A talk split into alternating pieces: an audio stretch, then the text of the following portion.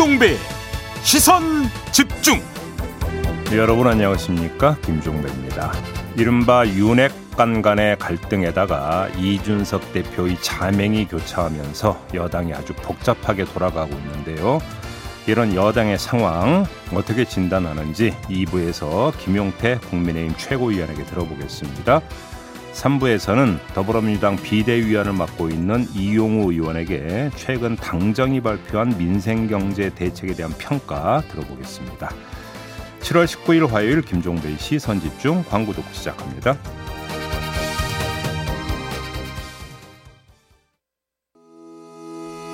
시선 집중은 촌철님들의 다양한 목소리를 기다립니다. 짧은 건 50원, 긴 건 100원인 문자 메시지 샵 8001번, 스마트 라디오 미니와 유튜브 라이브로도 시선 집중과 함께 하실 수 있습니다. 믿고 듣는 진품 시사 김종배의 시선 집중.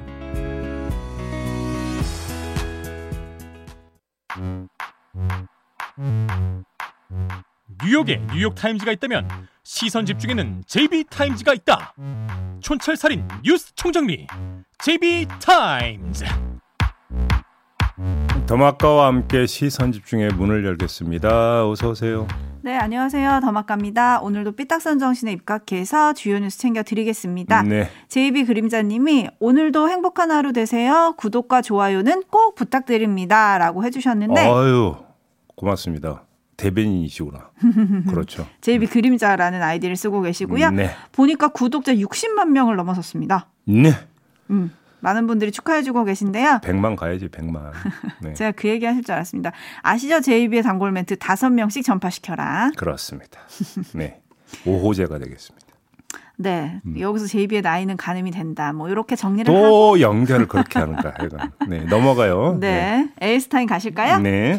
대통령실 사적 채용 논란이 불거진 가운데 어제 하태경 국민의힘 의원은 이 자리에서 사적 채용이 아니라 공적 채용이다. 대통령실의 추천 채용은 오랜 관행이다. 문제 삼을 거면 문재인 청와대 인사도 같이 다 들여다보자. 이렇게 말을 했습니다. 네. 그래서 더 궁금했습니다. 출근길 대통령이 과연 뭐라고 할까? 너무 궁금했는데요. 음. 기자들 질문 당연히 나왔고요. 대답은 어땠는지 그 현장 오디오로 먼저 만나보시죠. 대통령님,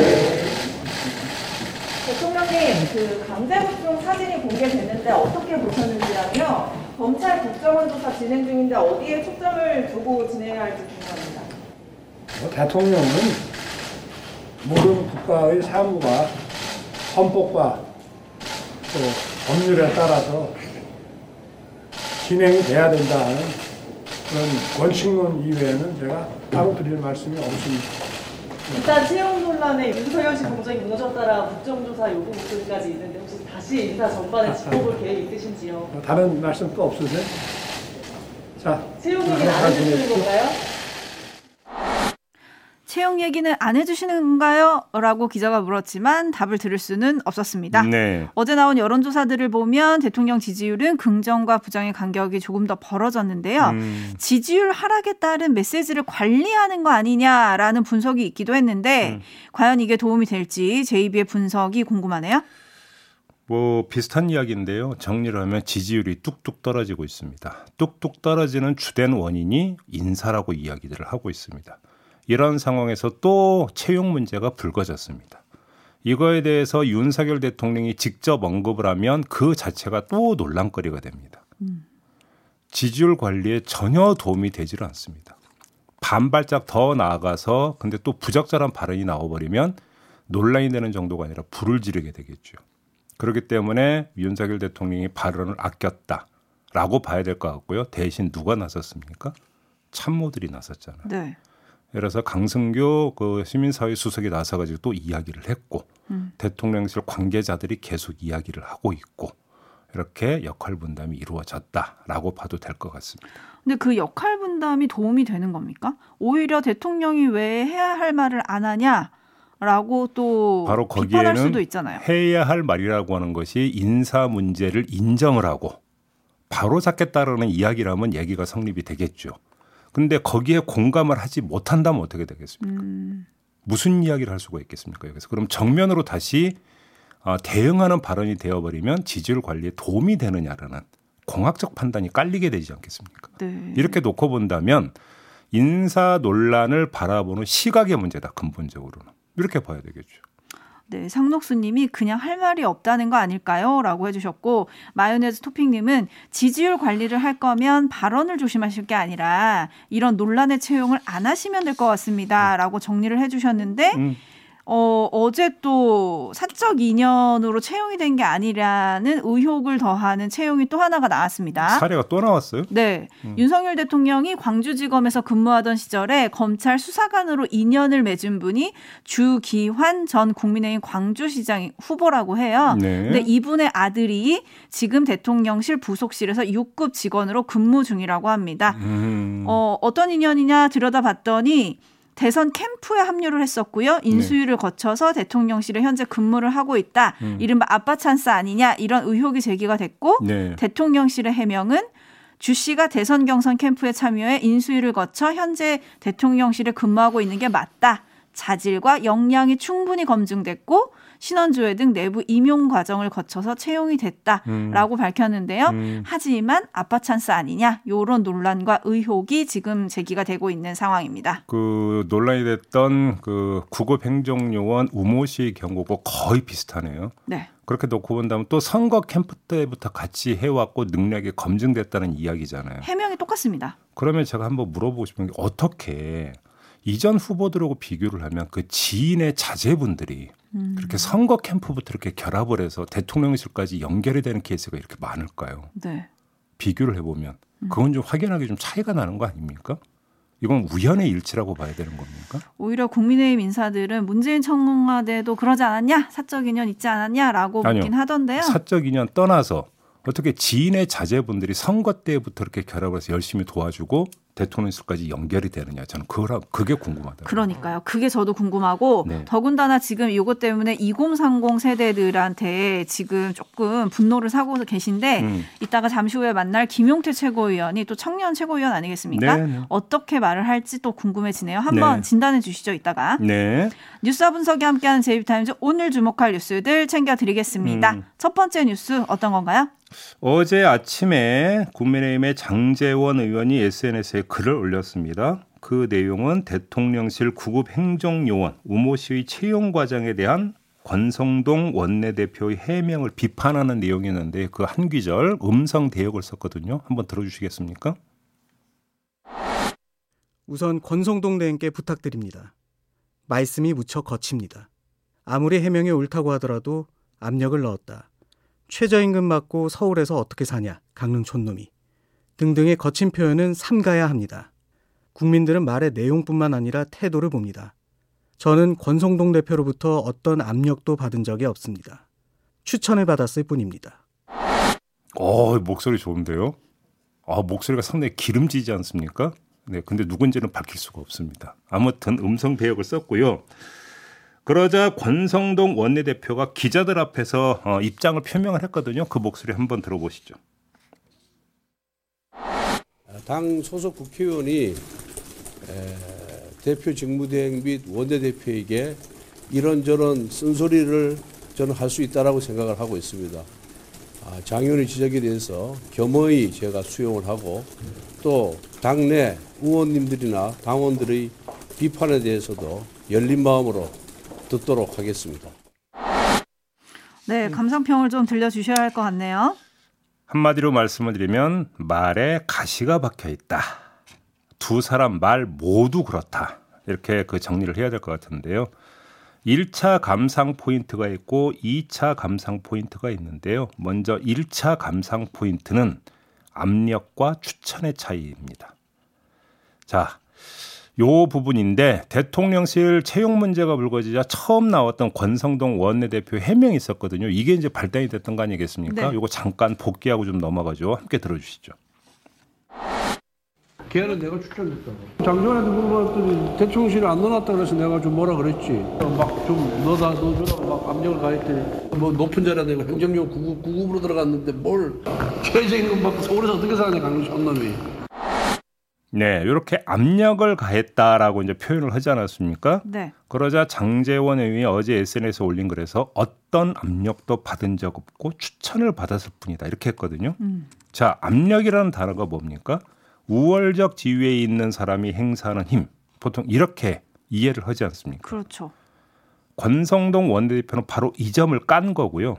장재원 어, 의원은 압력이라는 단어를 수평적 관계인 추천으로 바꿈으로써 이 점을 부정을 한 것이죠. 음. 묘한 줄다리기 기싸움이 이루어지는 걸로 해석할 여지가 충분히 있죠. 네. 이게 1차 감상 포인트이고요. 2차 감상 포인트는 n분의 1인데 권성동 원내대표는 장재원 의원의 비판을 당내 의원이나 당원들이 비판 범주에 넣었습니다. 조금 전에 들으셨죠. 음. 이로써 장재원 의원은 여러 의원들 가운데 한 명이 되어버렸습니다. 다시 말해서 1대1의 관계가 아니라 1대 다의 관계로 권성동 원내대표가 설정을 해버린 것이죠. 네. 여기서 또 묘한 어, 긴장 관계가 형성이 되는 것을 느낄 수 있지 않습니까? 자 이렇게 정리하고 나니까 정말 궁금해지는데요.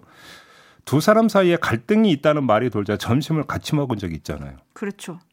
도대체 그때 무슨 말을 나눴을까가 더 궁금해지더라고요. 정말 분위기는 좋았던 걸까? 라는 것도 궁금해지고 오가는 말에 가시가 박혀 있는 걸 보니까 그때의 점심이 별로 의미가 없었던 것 음. 같다라는 추정으로 연결되기에 드리는 말씀입니다. 네. 네, 그때 저희가 형제라고 했을 때 두 분이 형 음. 동생 사이다 뭐 이렇게 얘기했을 때 네. 많은 촌철님들이 형제 간 싸움도 많이 하죠라고 하셨었는데 4701님이 형제의 난 끝난 게 아니었네요. 라는 의견 주셨고요. 네. 휴버트님은 둘 사이는 아슬아슬한 줄타기 같습니다. 음. 누가 하나라도 균형 흔들면 금방 깨질 것 같은 줄타기요. 라고 보내주셨고 그러니까요. 음. 밥 잘하는 남자님은 서열 싸움 같다. 라고 해주셨고 현님도 비슷한 의견이신데 음. 누가 찐 윤핵관인지 한번 결어보자 이런 것 같다 음. 뭐 이런 의견들을 지금 주고 계신데 네. 장재원 의원은 중앙일보와의 통화에서 이렇게 말을 했습니다. 음. 권 대표가 국정 운영의 조력자로서 늘 긴장을 해야 한다는 충정에서 글을 썼다. 음. 별다른 정치적 배경은 없다. 음. 이 일을 계기로 권 대표께서 좋은 리더십을 보여주길 바란다. 네. 그러면 나도 권 대표를 지지할 거다. 역시 좀 뼈가 있는 것 같아요. 한마디로 긴장이 풀렸다는 얘기잖아요. 그러면 권성동 원내대표가 아 충정에서 한 말이긴 한데 좀 잘해. 그러면 내가 널 지지할게. 아니 뭐 약간 제 이런 의역 뉘앙스. 제 의역이 혹시 틀렸나요? 글쎄요. 네. 아무튼 충정에서 하신 말이라고 하고요. 네. 근데 권성동 원내대표가 지금 당대표 권한 대행으로서 당내 원톱이긴 한데 음. 이런 구설이 당연히 도움이 될 리는 없지 않겠습니까? 네. 김기현 전 원내대표가 음. 국정 동력을 뒷받침하기 위해서 임시 체제는 바람직하지 않다. 인터뷰에서 아주 공개적으로 말했더라고요. 그런데 저는 이 모든 묘사가요 무슨 의미가 있을까 싶은 생각도 들긴 아, 해요. 아무 의미가 없나요? 아니 그렇다고 아무 의미가 없다 이렇게, 이렇게 또 과격하게 얘기를 할 거라니. 왜 아, 그러냐면 삐딱선 타봤습니다. 네. 이 모든 걸 정리하는 힘은 어디에 있습니까? 누구한테 있습니까? 대통령? 윤석열 대통령한테 있는 네. 거 아닙니까? 그렇죠? 네. 물론 이걸 지켜보는 윤석열 대통령의 마음이 어떨지가 그러니까 상당히 궁금하고 혹시 그 마음이 변해서 그 마음이 변해서 이 변화의 실제적 힘을 발동을 시킬지는 잘 모르겠으나 음. 그게 아니고서는 이미 지도 체제는 정리가 됐고 정리가 되면서 윤핵관들하고 같이 만찬 회동까지 했던 거 아닙니까 윤석열 대통령이 네. 일 1차 그렇게 가름이 된 걸로 윤석열 대통령이 지금 파악하고 있는 거 아, 아닌가요? 그 만찬에 장재원 의원이 안 갔잖아요. 안 갔잖아요. 그러니까. 그러니까 해석은 해석을 낳고 해석은 또 해석을 낳고 그러니까 갈등설이 거죠. 거기서부터 시작이 됐던 거잖아요, 사실. 궁금하네요. 어떻게 네. 흐를지. 제이비타임즈 다음 주목할 뉴스는 어떤 겁니까? 이재명 의원을 둘러싸고 어제 하루에만 당 안에서 전혀 다른 두 갈래 목소리가 나왔는데요. 첫 번째 주자는 설훈 의원입니다.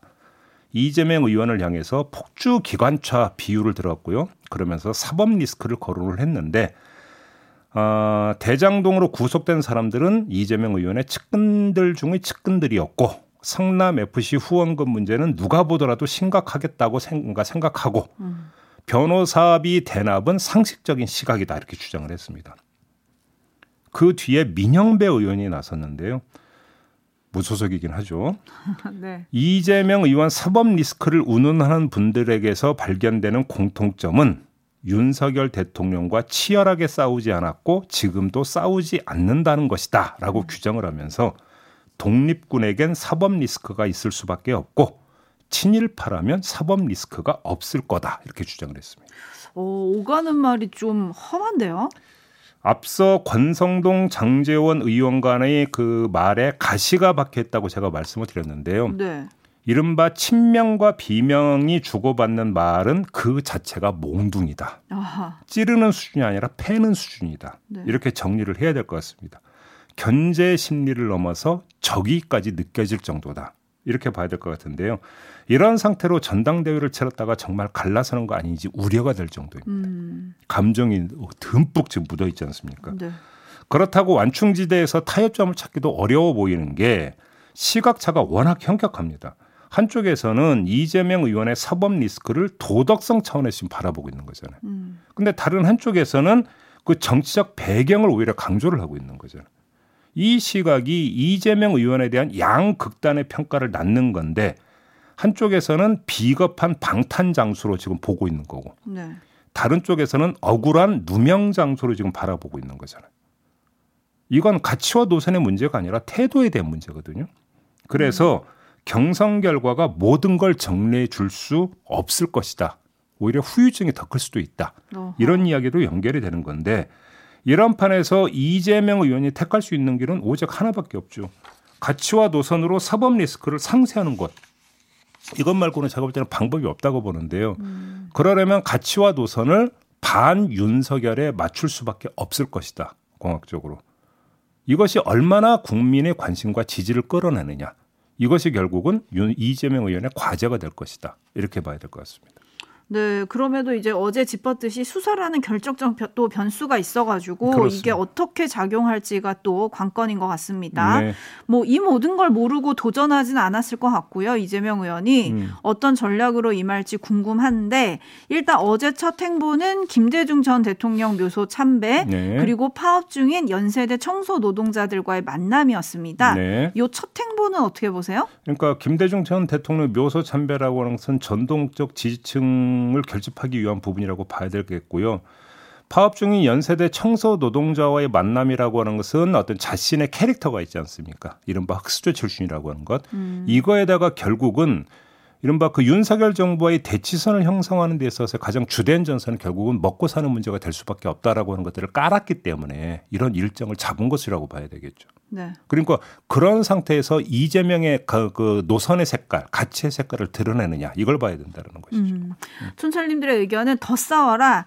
싸울 만큼 싸워라 이런 의견도 있고 그만 싸워라 이런 의견도 음. 있는데 어떻게 될지 지켜보도록 하겠습니다. 네. JB TIMES 다음 주목할 뉴스는 오디오로 먼저 만나보시죠.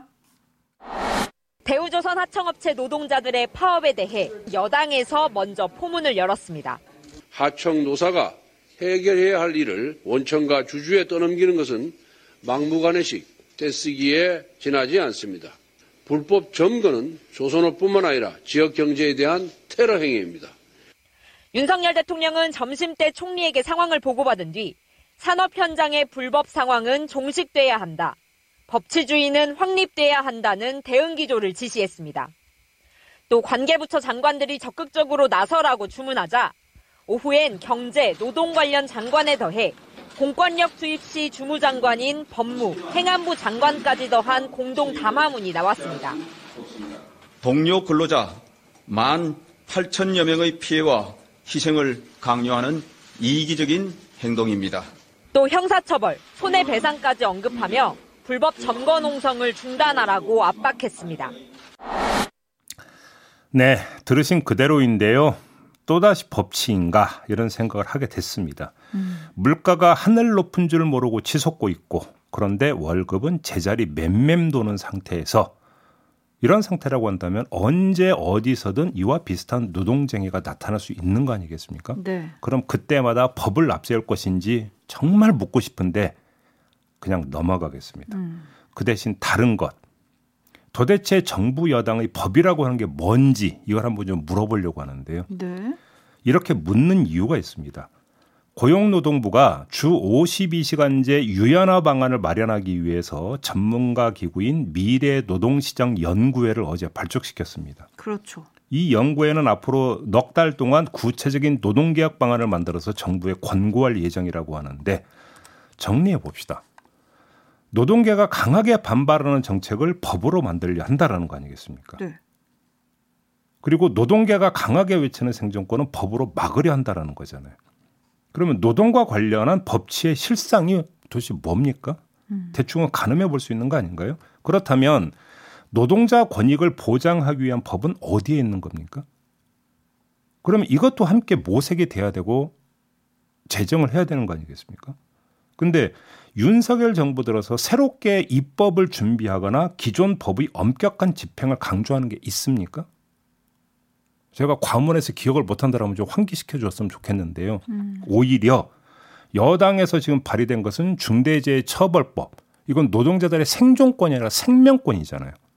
중대재해처벌법 노동자들의 생명권과 관련된 법안을 오히려 완화하는 그런 내용의 개정안을 지금 발의를 해놓은 상태잖아요. 네. 그러면 노동 그러니까 그 노동 이 노동과 관련된 법에 있어서의 다른 한 축은 어디가 있느냐 이걸 묻지 않을 수가 없는 거잖아요. 그리고 이런 식으로 반쪽이라고 한다면 여기서 법치라고 하는 게 그런 생존권을 외치는 노동자들한테 과연 설득력을 가질 수 있겠느냐 이걸 한번 좀 돌아봐라 이 말씀을 정말 간곡하게 드리고 싶은 겁니다. 네, 촌철님들도 비슷한 의견을 좀 보내주고 계신데요. 김종희님, 정치나 행정은 어디 가고 법치만 남았나요? 라는 댓글 주셨고요. 물프레님은 노동자의 삶을 무시하는 정부 기업 편에만 서는 겁니까? 라고 물음표 주셨고요. 환희현수 아빠님은 제2의 쌍용차 사태가 일어나는 건 아닌지 걱정입니다. 음. 라고 해주셨고요. 6490님, 힘없는 국민에게는 법과 원칙. 자기들은 아나무인이라고 물음표를 주셨는데 이런 반응이 일어나는 이유가 있지 않겠습니까? 정부가 좀 이거를 생각해 주셔야 될 것 같은데요. 그렇죠. 야, 그 민생을 상당히 강조하는데요. 여기서 그 민이라고 하는 한 글자를 구성하고 있는 사람들은 참 다양합니다. 계층은 다 다양한데 어디에 그러면 중점을 두고 있는 것이냐. 이걸 지금 묻고 있는 겁니다. 자, 마무리하죠. 더마카 수고하셨습니다. 고맙습니다.